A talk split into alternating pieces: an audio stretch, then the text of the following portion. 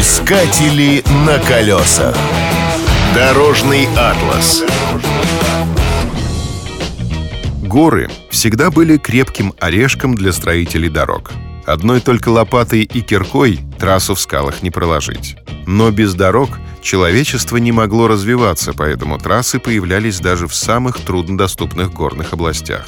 Одна из таких дорог называется Памирский тракт. Она соединяет киргизский город Ош и таджикскую столицу Душанбе. Горные тропы в этих краях существовали с древних времен. Грузы по ним возили на вьючных животных.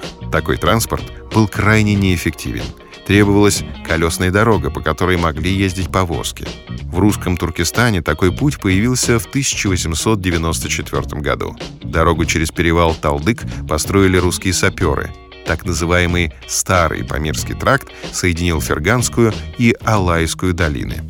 Дальнейшему развитию этой магистрали подтолкнуло противостояние России и Великобритании в Центральной Азии. Русской армии требовалась стратегическая дорога, по которой можно было оперативно перебрасывать войска.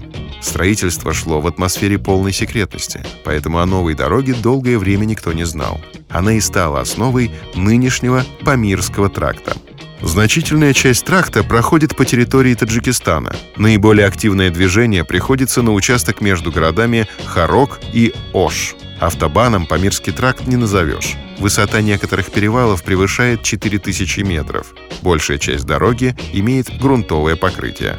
Зимой ее и вовсе перекрывают из-за опасности схода лавин. Тем не менее, есть службы, которые поддерживают тракт в рабочем состоянии. Так, на всякий случай.